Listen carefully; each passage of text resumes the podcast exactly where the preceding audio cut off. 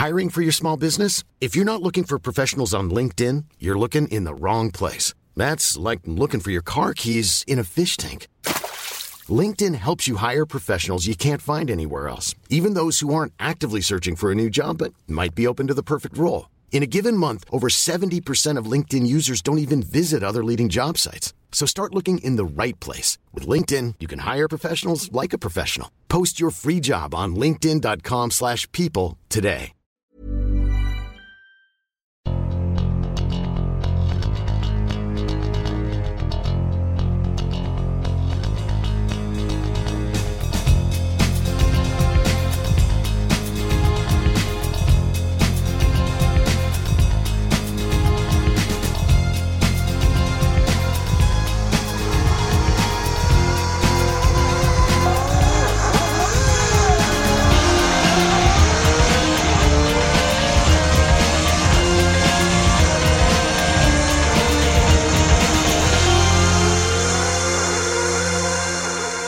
Hello, everyone, and a very warm welcome to another Motorsport Magazine podcast. We've been doing these for seven years now, and over that time, we've recorded 90 shows, which comes out at about 6,000 minutes of recording. It's quite a worrying figure when you see it written down like that. Anyway, many of you will remember that back in the late 1970s and early 1980s, there was a radio program called Track Talk on Radio Victory. This was started by Rob Widdows and his producer, Mike Lawrence and the show developed a huge cult following after interviewing some of the massive names from the world of motorsport. The likes of Bernie Ecclestone, Nelson Piquet, Derek Bell, John Surtees, Stirling Moss, and even motorsport's Dennis Jenkinson all appeared on the radio show. After four decades, Rob dug his old tapes out, and we began the laborious task of digitizing them with the invaluable help of Alan Hyde. The results, after many, many hours of categorizing, reorganizing, cleaning up, are actually amazing. Now, I've always maintained that the Motorsport podcast should be free to everyone. However, in order to bring you these old tapes, it took weeks of work, and we feel it's only fair to ask for a tiny sum in return. This podcast is just to highlight everything that is in our audio archive at Motorsport. We've got some absolutely fantastic interviews in there, and I really can't recommend them highly enough. They're just incredible windows into the past. And you can get them for only £1.99 per download from shop.motorsportmagazine.com.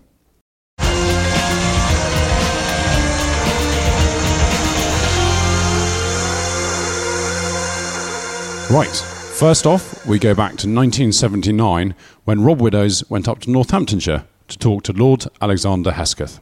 They talk about James Hunt and how the two met, the image of Hesketh racing, and also how much it costs to actually race in Formula One.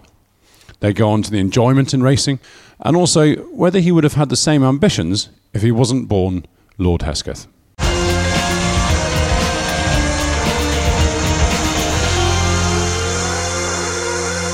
Well, basically, uh, we went to the first race we ever did was at Thruxton in, I think, April 1972 with Bubbles driving. And Bubbles decided that, that Formula 3 had become a great deal quicker than when he'd been doing it five or six years before that. And as a result, he promoted himself to team manager and got a, a, charming man called Steve Thompson to drive the car at Monaco, which was the first very tough event we had to go to because we had to qualify. And the following race meeting, Bubbles was back driving the car at a place called Chimay in Belgium, and I only turned up at the end of last practice. And Bubbles had managed to blow up two engines without doing the necessary five laps to get the qualifying money. And he said, Well, now I am now full time team manager, and I have found this starving youth who is very keen to drive racing cars. And it turned out to be a young man called James Hunt, who was literally starving at the time. His world assets were about 25 quid and a mini on the drip. And uh, we signed there and then the only contract we ever had with him, which was in fact signed on the back of a beer mat in a cafe in Belgium. And that is the only written contract we have with him, and I've always been rather pleased and proud of that, that we never ever had the kind of contractual difficulties that you read about in the newspapers in not only car racing but football or any other sport. Did you immediately like James Hunt as a person? Is that was that part of why you did contract him? Well, I, th- th- th- there's always been a rumour that Hesketh Racing was such a joke that no one would drive for them. And James Hunt had such a reputation for crashing cars that no one would hire him to drive, and so as a result, we were thrown into each other. I think that uh, that is to be taken with a grain of, of salt, so to speak. I think that fundamentally, there was a tremendous rapport between Bubbles and James, which was to last for a considerable number of seasons, and I think still exists today. There was uh, an essential understanding, an un- unsaid understanding, which meant that James and Bubbles were able to fuse together to create a unique and a very successful combination within certain parameters. There was a lot of talk in the press in those days about Hesketh Racing being, as you've just described it, as a joke. Did, did that worry you? Did that upset you that journalists should talk about it as a joke? Because it obviously wasn't a joke, was it? Well, it, on one hand, it upset me. On the other, I think it's probably the the greatest advantage we ever had. I think that, in all honesty, those not only journalists but people who decried Hesketh Racing as a joke, which was perfectly reasonable in some ways, but also resented our success, uh, should not have done the latter because they caused it. Because what they wrote changed my personal approach and my financial commitment, which was very important, from merely being a benign sponsor, happy possibly to stay even in Formula 3 or possibly look at Formula 2, into aggressively desiring to succeed in order to prove, probably foolishly, a small minority wrong. At that stage, did you envisage spending the kind of money that you did eventually spend? And did you worry ever about, God, I'm spending a lot of my own money on this? Well, in I think one's got to look at this on a sort of time scale. I certainly didn't envisage it until really the spring of 1974, which some people may find rather strange because we'd already completed a nearly complete season of Grand Prix racing. What happened was that in the spring of 1973, we'd had a disastrous sort of end of 72 Formula 2 season because we'd gone up a formula with James. And we'd then gone for a full Formula 2 commitment in 1974. And you obviously had to choose your cars in the autumn of the previous year. And the result of this was that there were two cars to choose from, and we chose the wrong car which was not basically competitive. The result of that was that we actually finished up in Formula One because one could see no competitive results coming in Formula Two, and we did a season in Formula One where, firstly, our results were better than anything we'd achieved in Formula Two, and moreover, the whole season cost me £34,000 because I bought one car off the shelf from March and I bought two Cosworth DFV engines, and we had a second, a third, a fourth, a sixth, and various other places. And the result was that even after a full season in Grand Prix racing, I don't think any of us were really aware of just how high the cost could get once we went into building our own car, which we had to do for the 74 season, and the cost of when you don't finish. And we had a high number of non finishes in 74 because we were paying the price of building our own technology and racing it. Is that quite a big thing for you to enjoy it? I mean, supposing that you were given the chance to run Hunt, say next year, just hypothetically, would it still be important to you that you enjoyed it? I think it's essential that it's not a question quite as much of enjoying it, but I think you've got to preserve a sense of humour because I think without a sense of humour, one becomes immersed into a sport on such a scale that it becomes very much more difficult to generate the same amount of success. I mean, what is very true is that we find it quite easy to achieve a degree of success, and you can't put it all down to luck in a way. We were the unluckiest team in history. I mean, we never won a race by inheriting a lead, we never won a place by inheriting a lead, which out of 64 Grand Prix is practically unheard of. And I'm not complaining about that. Had you not been Lord Hesketh with everything that surrounds you, would you be saying the same things? I mean, had you been born a different person, would you have had these ambitions, do you think? Well, I think if I, ha- if I hadn't been born, I think that being Lord Hesketh was a severe disadvantage because I think that no one took one seriously. They immediately put one into a sort of pigeonhole. It's, it's remarkable how unperceptive people are. I mean, the minute, minute you turn up at a racetrack, because one's got a title, one's immediately dismissed as some sort of crackpot. Um, the only reward I get out of that is that um, I suppose it's rewarding to be a successful crackpot uh, compared with a lot of unsuccessful, serious people. But fundamentally, I think that what would have happened is that one, instead of going into racing in the way that I did, I suppose I would have gone straight ahead and tried to produce something.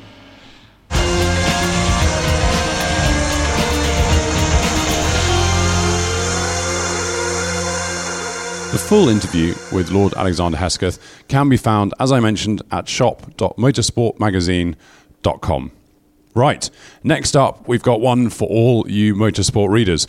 I obviously don't need to tell you who Jenks is, but for those of you who don't know, Dennis Jenkinson was our continental correspondent for many, many years and travelled to all the Grand Prix. He became the voice of Grand Prix racing with when there wasn't actually TV, and the only way that people kept up to date with the racing was through his words in Motorsport magazine. Jenks went down to Southampton to talk to Rob back in 1979, the year of Jody Scheckter's World Championship. They start by talking about Jody Scheckter and his arrival at Ferrari, and also the fact that Enzo Ferrari said, if Jody wins the Monaco Grand Prix, I'll make sure he wins the World Championship. You also get a very small insight into the relationship between Jackie Stewart and Jenks, and they also go on to talk about how important the driver is. Later in the interview, they go on to talk about Jenks' impression of James Hunt and whether he should have retired before the end of the season. They then talk about Renault's new twin turbo and whether it will ever work, and also the up and coming drivers, Gilles Villeneuve and Nelson Piquet.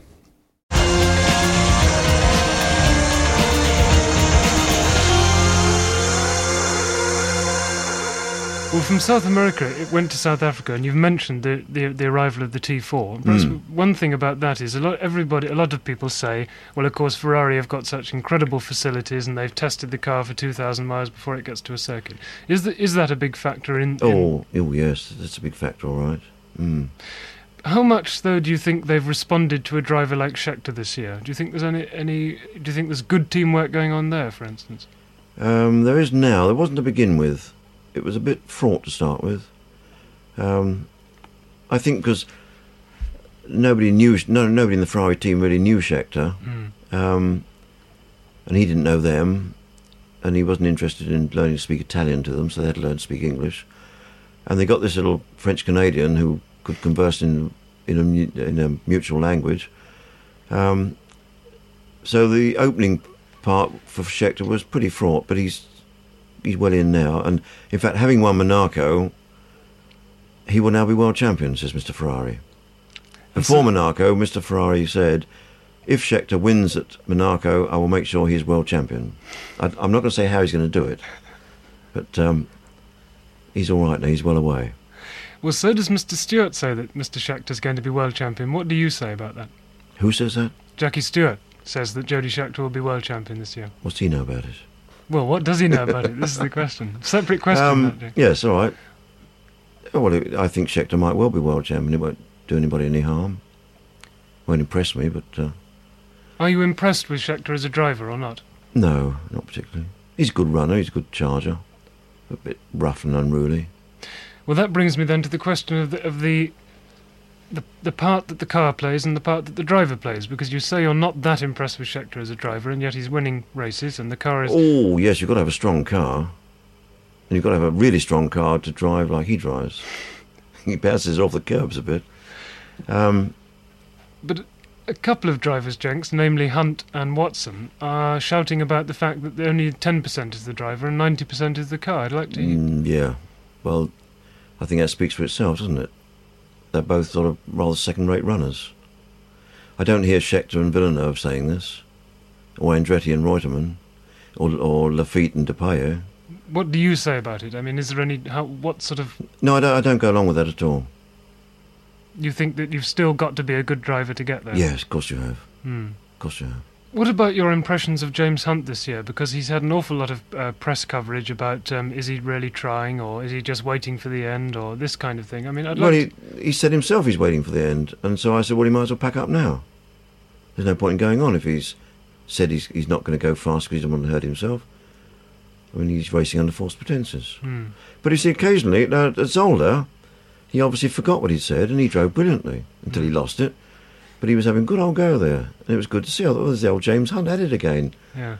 And uh, he, he'd thrown away all, all his inhibitions about not hurting himself and being safe and retiring and all, all that nonsense.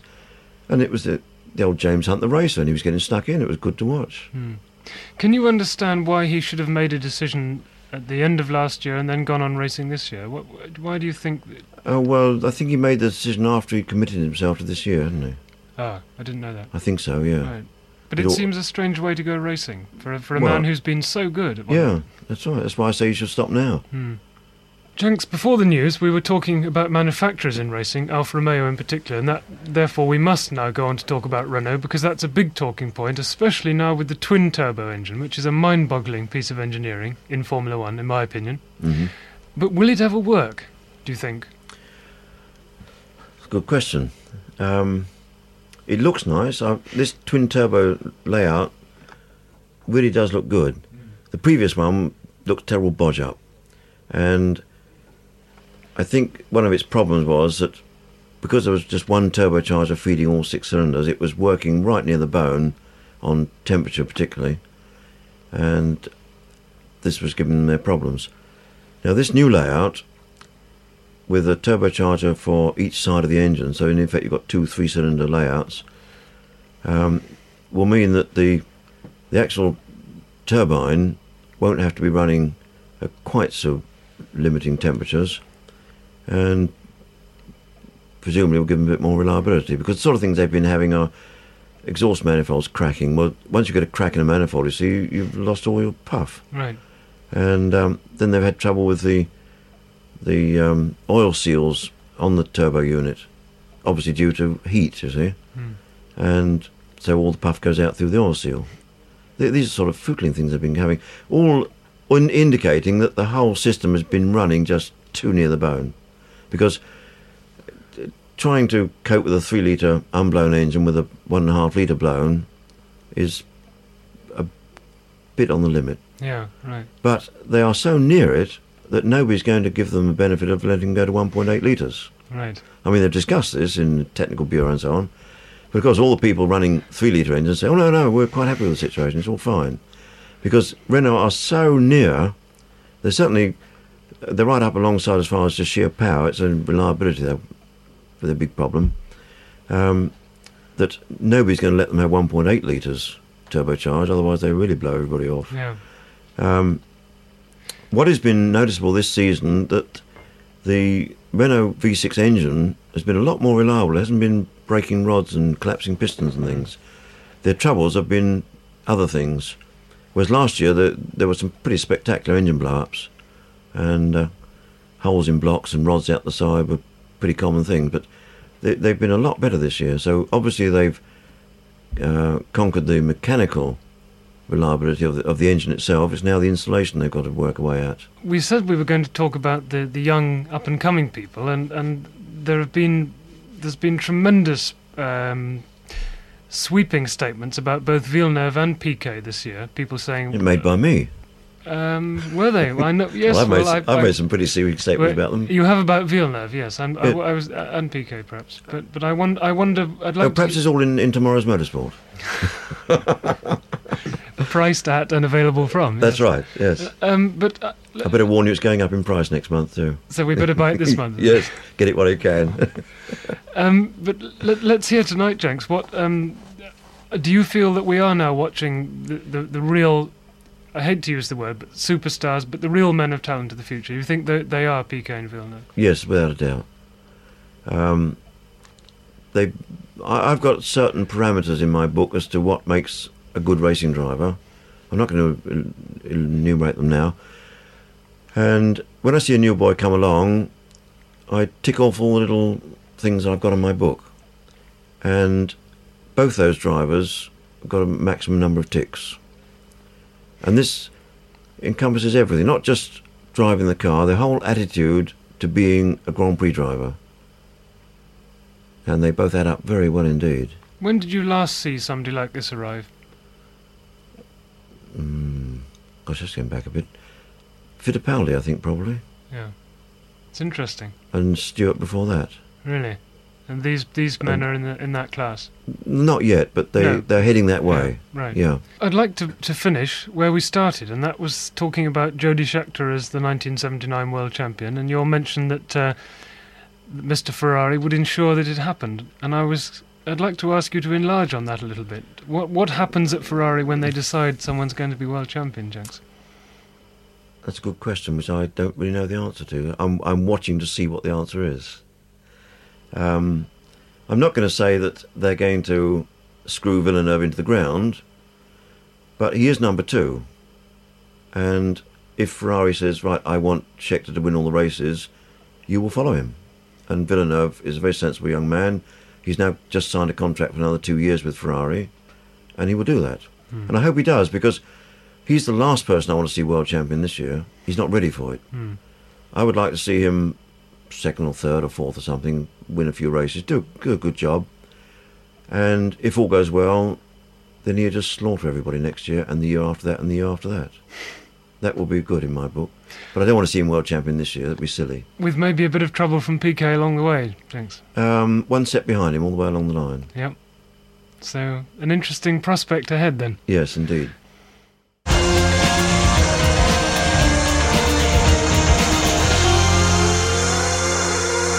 So sad that we never saw the full potential of Gilles Villeneuve. He never did win those world championships that Jenks predicted after tragically dying at Zolder in 1982. Next up, we hear from the Radio Victory producer Mike Lawrence, who went to go and interview Stirling Moss in 1978. They talk about the different standards of Formula One drivers throughout the history of the sport, Stirling's gamesmanship, which is an amazing insight into what it took to be a professional, in Stirling's eyes anyway. They also talk about his standout races, there were uh, 500 to choose from, and the Mille Miglia with Dennis Jenkinson.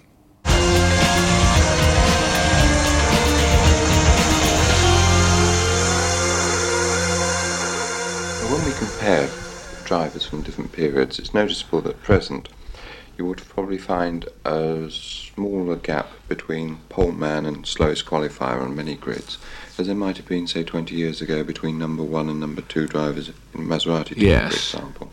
Now, obviously, there are a number of technical factors why this should be with the tyres and so on. But do you really think that the average ability of a modern Grand Prix grid is higher than it was, say, 20 years ago? Oh, I think the overall standard, in other words, your lesser drivers, I think, are far better than the lesser drivers. I'm Sandra, and I'm just the professional your small business was looking for. But you didn't hire me because you didn't use LinkedIn jobs. LinkedIn has professionals you can't find anywhere else, including those who aren't actively looking for a new job but might be open to the perfect role, like me.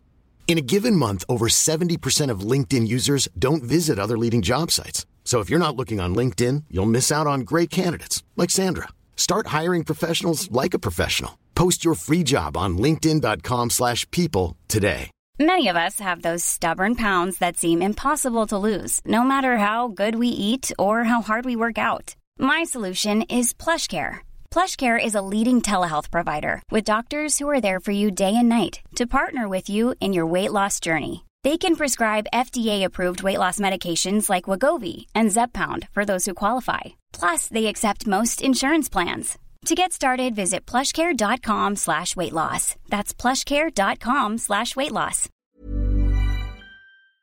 were then. I do not think that the Fangio of today, Niki Lauda, Mario Andretti, James, whoever you want to take, uh, I don't think that the Fangio of today is any better than the Fangio of yesteryear, any more than do necessarily do I think the Fangio is better than Caracciola or Nuvolari. I think he probably was marginally the best, but I think you're talking about such small things it doesn't make any difference. I do think, however, that your middlemen to the lower drivers today, if you like your Rolf Stommelens, your Rupert Keegans, and so on, I think are better than the equivalents of those guys were in the say, the 50s. I think the reason for that is that there's many more people trying to get in the sport because there's a lot more money. I think the reason that they've closed right up and it's made it appear less, though, is obviously much more because of the technical advances. Because I do believe that today you can take not quite as good a driver and put him in, in the best driver's car, and he won't be, he doesn't look that far away. And I think it's one of the unfortunate things of motorsport. I think it's important, really, to show how good your Andretti's and Laudas are. Um, I think it's a pity if they only seem to be a marginally better than a man who's middle middle field, because I think it makes people think, well, gosh, you know, I haven't got to go much quicker, and I'll be and I'll be the best, and and they're nowhere near the best. You know, I, think I think the gap between Fangio and Harry Schell was enormous. But I think the gap between your top guys now and the middlemen is still enormous. You know, and it doesn't show it. I mean, uh, Fangio's day, if he he did Nurburgring, shall we say, in 9 minutes 15 or 16 but a middle driver would be struggling to do 10 minutes you know. And you could say my god he's half a minute slower. And it looked a lot and it was a lot. But now they'd be they'd be as as the fastest crossed the line uh, the other one would be in sight. And i think it's a shame really although on the face of it you'd think it would make closer racing and probably it does.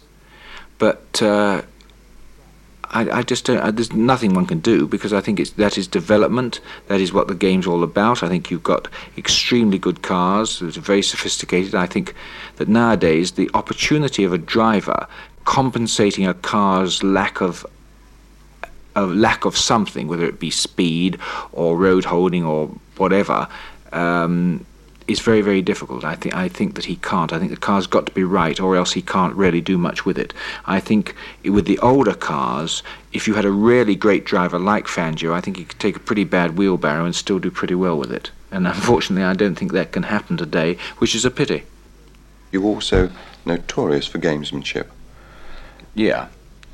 And uh, I'd like to know which legitimate ploys gave you the most pleasure to execute, and which, how did other drivers try to psych you out? And did any of them succeed? Well, I'll answer the second part first. I don't know because I never never took the psych, and so therefore all I can say is I don't think they succeeded. Or if they if, if if they tried it, it didn't succeed. If they didn't try it, well then it, it wouldn't succeed. Um, on the first first part, I believe in racing that anything that is legal is fair to do. I don't believe in running an oversized engine or running on dope if you're only allowed petrol. I think that that is cheating. I, th- I think it isn't a narrow line, but I suppose one could say it's a narrow line between cheating and gamesmanship. But the one thing that I did, which I suppose was cheating, but I don't consider it was because I think the regulation was was a, a, ridiculous one, was in the Alpine Rally when I had my coupe at stake. Uh, the regulation said that you've got to have the four gears that you started with. Well, on the car that I had, the Alp, on the Sunbeam Alpine, we had a, a an overdrive, which normally cars have on top, so you have a fifth gear. But on this, we made it work on second, third, and fourth. Although we didn't obviously use it in the in the middle in the middle gears very often, but occasionally it would help if you're going between hairpins or something. You might take second to overdrive second and back to second, and that's what was the idea of it. Anyway, um, when I got to the end of the race, unfortunately, I happened to have lost second and top, I think. I can't remember exactly which gears they were, but I'd lost two gears. And uh, some other competitor, being a jolly good sport, had mentioned this to the organisers that I had lost a gear. So they said, well, listen, you know, if you've lost a gear, you're out. So I said, well, of course I haven't lost a gear. Look, I've got four gears there. So they said, well, show us. And they put a man in the car with me, and I had to take him and show him that I'd got four gears. And on the Sunbeam Talbot, it had one of those levers on the steering wheel that you wind around, you know, to find the gears.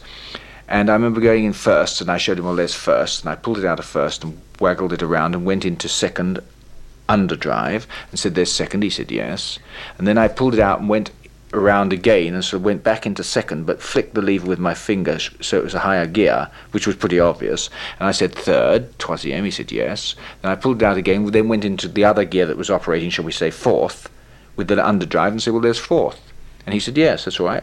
And so I had actually shown there were four gears, but they weren't the right four gears, and I got it. Well, I suppose in a way that's cheating, but to me that that uh, that's legal because regulations are are made to be got round if you can get round them. Um, now, the other sort of things that I would do, obviously, I mean, there were things that I remember one at Oulton Park once. I was in a real hurry. I needed I needed to go f- catch somebody up, and the only way to get round a particular curve I seem to remember before the pits was to if you kept your foot flat on it, you, you needed to go in, into the pits and cross the line. And if you crossed the line, you were meant to be going. They, there was a new regulation where if you crossed the line to stop people coming through the pits, they put a white line there. And if you crossed this line, it meant you should stop in the pits. So I remember that I had to go across this because a car was in the way, I think, or something. Anyway, I went across it, and at the same time, I put my hand out as I was going into the pits. And I kept my foot flat out and went through. And just as I got past, I then sort of made a noise on the accelerator, lifting on and off, pretending that I was changing gear and that everything had rectified itself, and so I could carry on. Uh, which again, I suppose, was um, stretching the regs a bit. But there, are, you know, there were so many of these things that one would do. I mean, getting people like Phil Hill to go up the escape road, um, which isn't particularly easy. One wouldn't do that to inexperienced drivers, but if you're racing against a guy who's sort of world champion and you can go down the straight and come to the last moment that you could possibly brake, which we'll say is 360 yards away. And if I was going neck and neck, as I had before with Phil Hill, and we get to 360 yards, I would then wave him on and at the same time brake absolutely as hard as I could, knowing that if, if he went on, no way was he going to get round the corner. And in fact, of course, he did, and he, and he couldn't get round the corner. He went up the escape road, which gave me a bit of breathing space. Other things I would do would be at Reims again, which was one of those courses where you had a very fast straights, three fast straights, and uh, the pits. When you went through the pits past the timing uh, depot, it wasn't you weren't quite at your maximum, and I found that if I overshot the corner before the pits and came into the pit straight, therefore by a slightly different entry instead of coming round the hairpin, which was over a right angle. If I went up the escape road, the right angle, or shall we say the 80 degree turn, then became 110, if you follow me.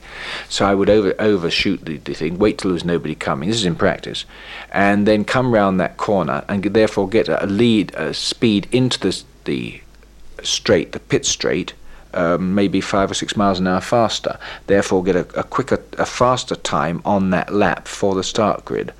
Didn't do anything in the race, but uh, those sort of things would help, particularly for the hundred bottles of champagne for fastest lap. You see, and you know there, there are a lot of things that that one could do, and if I could remember them all, I mean I remember them from time to time, but. Uh, these sort of things were, I think, part of being a professional racing driver. I mean, the reason that you are paid well and uh, for the sport is because these things you have to try to find.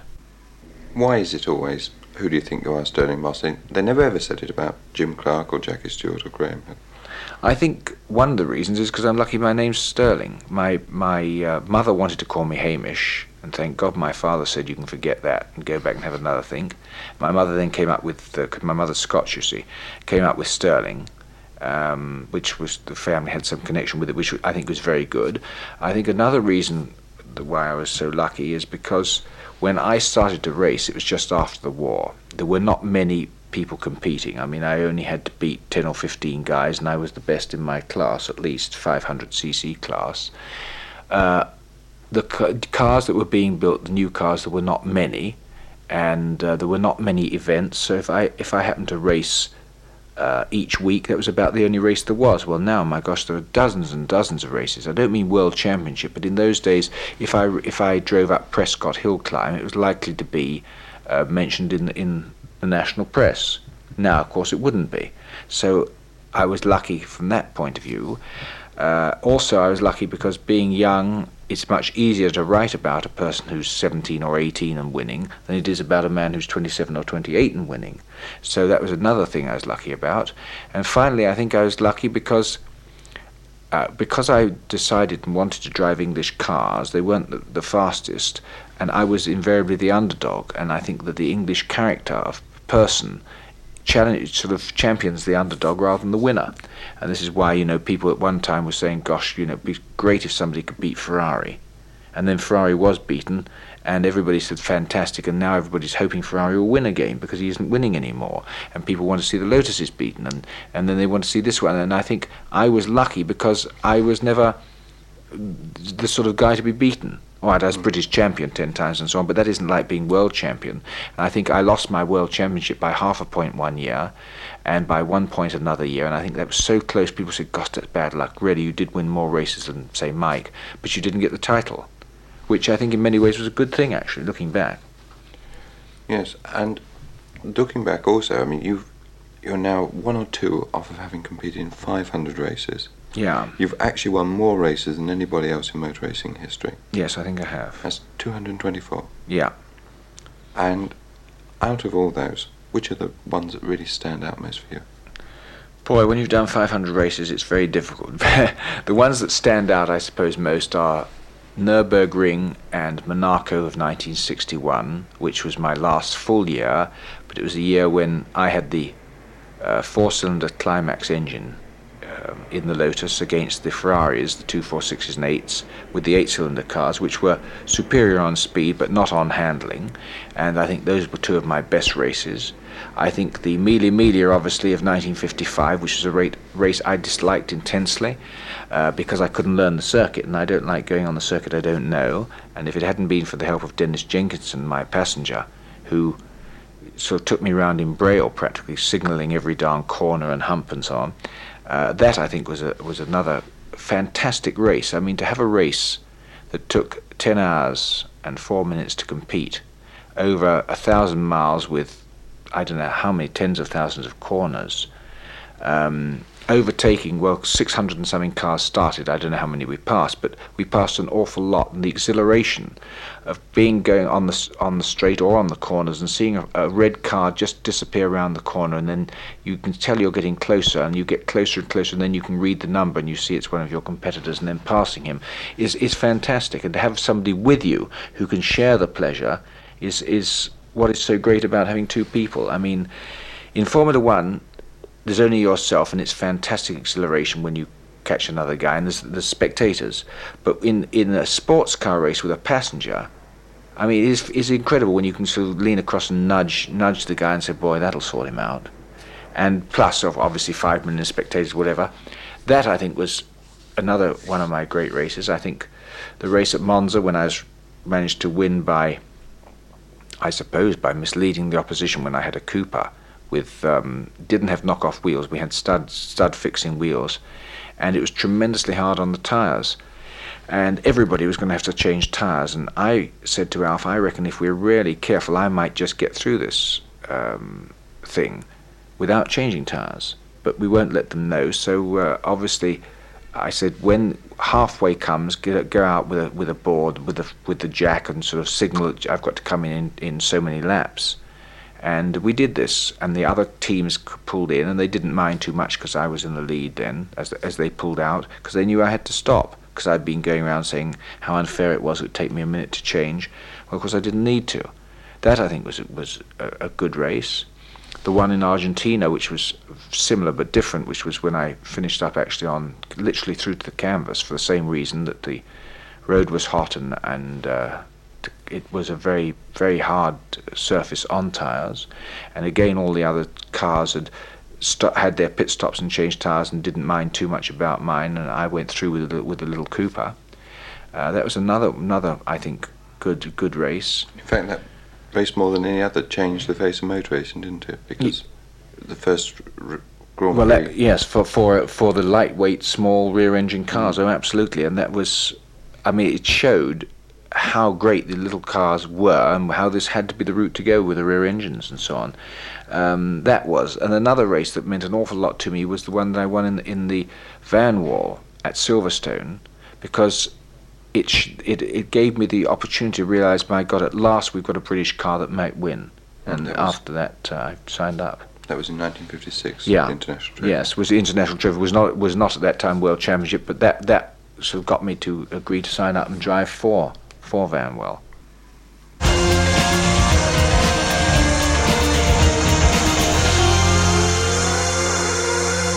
Lastly, we're now going to rewind back to 1977 and the British Grand Prix that year, when Radio Victory had an away day out of the office. Rob Widdows went to Silverstone and he interviewed James Hunt, Gunnar Nielsen, Carlos Reutemann, Emerson Fittipaldi, Mario Andretti, Jody Scheckter, and David Purley before his terrible accident that weekend.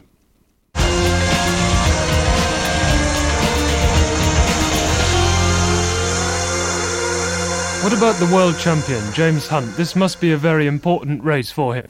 If I continue to struggle as we we have done this year um, and haven't made many more points, I should think that Silverstone would just about be my last chance. If, on the other hand, uh, I've got a few points, then I think it will be a, it'll be a turning point for me to capitalise there. So whatever happens, uh, quite apart from the fact that it's the British Grand Prix, it's my home Grand Prix, and I shall naturally be uh, specially charged up to do the best I can, as always. There, um, I shall probably have the added stimulus that it, it, it, it is bound, whatever, to be a critical race for me in the World Championship. It's a fast circuit. The car should go well on a fast circuit if we've got the thing set up right and matching to the tyres properly. One man who's done very well this year is the Lotus number two driver, Gunnar Nielsen. What sort of race did he think it'd be? I think it will be quite good because our car likes reasonable quick corners, which we have at Silverstone. So I think we can be looking forward to a nice result then. If you're a racing driver, England is the home country for racing, really, and it's been my home country since I joined racing. And it's always nice to come back to Silverstone and Brands and all the circuits in England because that's where I started. And I think it's like that for most of the people in racing. You know, it's a high speed circuit, and, and you gotta have your car really, really balanced very well because when you have a high speed circuit, a little mistake, you lose so much time. So it's basically just a matter of getting it right. And the Ferrari number two driver, Carlos Reutemann, how is he feeling? I think it's going to be a very hard race, Silverstone, because it's very important uh, for the British team to win in Silverstone. All the teams in Formula One, part of the big teams, are British, and I think everybody wants to win in Britain. And I think uh, making the Silverstone Grand Prix is very hard. The former world champion, Emerson Fittipaldi, has had an appalling season. What was he feeling about this Grand Prix? No, I hope uh, my car in Silverstone will be more competitive than uh, in Dijon. And uh, it's a very fast circuit, Silverstone, fast corners. And you really need to have a good balance on the car to be able to put the power down earlier through the corners. And that's why we're aiming for Silverstone when we get the balance right on fast corners, you could be very quick on fast corners, and that's I hope uh, will be quick in Silverstone. Really, the English public they love motor race, they like sports. And uh, you know the ambience is really hot in England. Of course, the man who's been in with the best chance all year so far is Colin Chapman's number one driver, Mario Andretti. Was he confident? Our car should be quite suited to that particular course, and naturally, would have a little extra incentive for us since uh, the Grand Prix is sponsored by a John Player to uh, win their own Grand Prix. I'll guarantee you one thing: we're going there with our best foot forward. Usually, a quick circuit um, suits our car just properly. Uh, I think it's very well balanced aerodynamically, and uh, also look forward to perhaps breaking in a new car there. I've had somewhat good luck with the new cars uh, since I started Long Beach. So maybe the new model might have uh, just a bit of an edge. There's a tremendous amount of emphasis in the British Grand Prix in the sense that uh, British being in the last decade at least the hotbed of uh, road racing. Uh, everything focuses onto this particular on, onto the Grand Prix of England. It's very quick, and naturally the quick corners are always challenging to everyone. However, I find it slightly difficult in uh, getting the proper entry of the chicane, and I find that the chicane, time wise, is very important, where you could lose a lot of time or gain a lot of time. So it's an area where I do a lot of the concentrating in the setup of the car. One thing that uh, has always impressed me about England is. Uh, how mannered, well mannered, and how polite the kids are when they ask for an autograph. At the beginning of this year in South America, it looked very much as though the South African driver Jody Scheckter, sponsored by the millionaire Walter Wolf, was going to be world champion. Since then, he hasn't had so much luck. How did he feel about Silverstone? Well, I think the chicane has become a little bit of a challenging. Uh, you can't really pick your line until you're right on top of it, and if you go, your limit going in there is very small. You can you can overdo it quite easily going in, but the rest of the corners are just very fast uh, corners, which you've. Uh, I don't know. The car's got to be right. I don't know what's really got to be right to go fast at Silverstone. Motor racing is an extremely dangerous sport, especially at this Grand Prix level, and tragedy can often strike. On the Wednesday before the Grand Prix, David Purley from Bognor Regis had the most appalling accident in the new LEC Grand Prix car. I spoke to him during the week and I asked him how he was going to approach this all important race for a privateer. I know the track. It's good fast circuit. This car of mine is fast in a straight line. We've still got a lot of development development work to do on it, but uh, I think it's going to be a you know maybe a maybe quite an interesting meeting for us. National drivers they, they, they like to excel at their national Grand Prix, and and uh, I'm no exception. Um, and I think it's always a lot easier for the uh, driver of the country that uh, whose Grand Prix it is because the crowds are always behind them. They get a tremendous support from them and uh, I just hope that I will put up a good showing. We were doing speed tests down here last Tuesday, and Ken Tyrrell very kindly lent us his, his uh, speed trap machine, which tells you the sort of speeds that you're doing. We were hitting 164 in a straight line. And I think the fastest was Niki Lauda, who was doing about 167. We were about fourth fastest, so we're, we're pretty good actually in the straight line. David Purley from Bognor Regis, who of course is the most popular driver on the circuits in this country, and everybody in the victory area wishes him well. The news tonight from Northampton Hospital is that he is making good progress, and team manager Mike Earle has only just told me that today that he's already giving the nurses some stick. So it looks like David Purley is well on the way to recovery, and we hope to see him very much at the end of this year back in the Prix car. I really hope you've got a small insight into the new Motorsport magazine audio archive and all these wonderful track talk recordings that Alan Hyde has so masterfully digitised. We've got lots on there, and we're going to be adding more every month throughout 2016. So do go to shop.motorsportmagazine.com and get them now.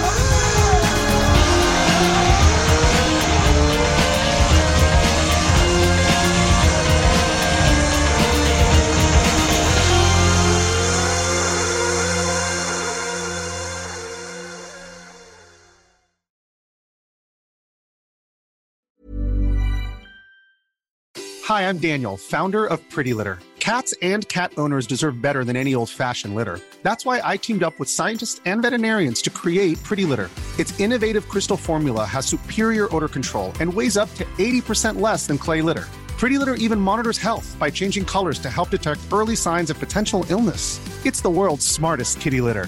Go to prettylitter.com and use code ACAST for 20% off your first order and a free cat toy. Terms and conditions apply. See site for details.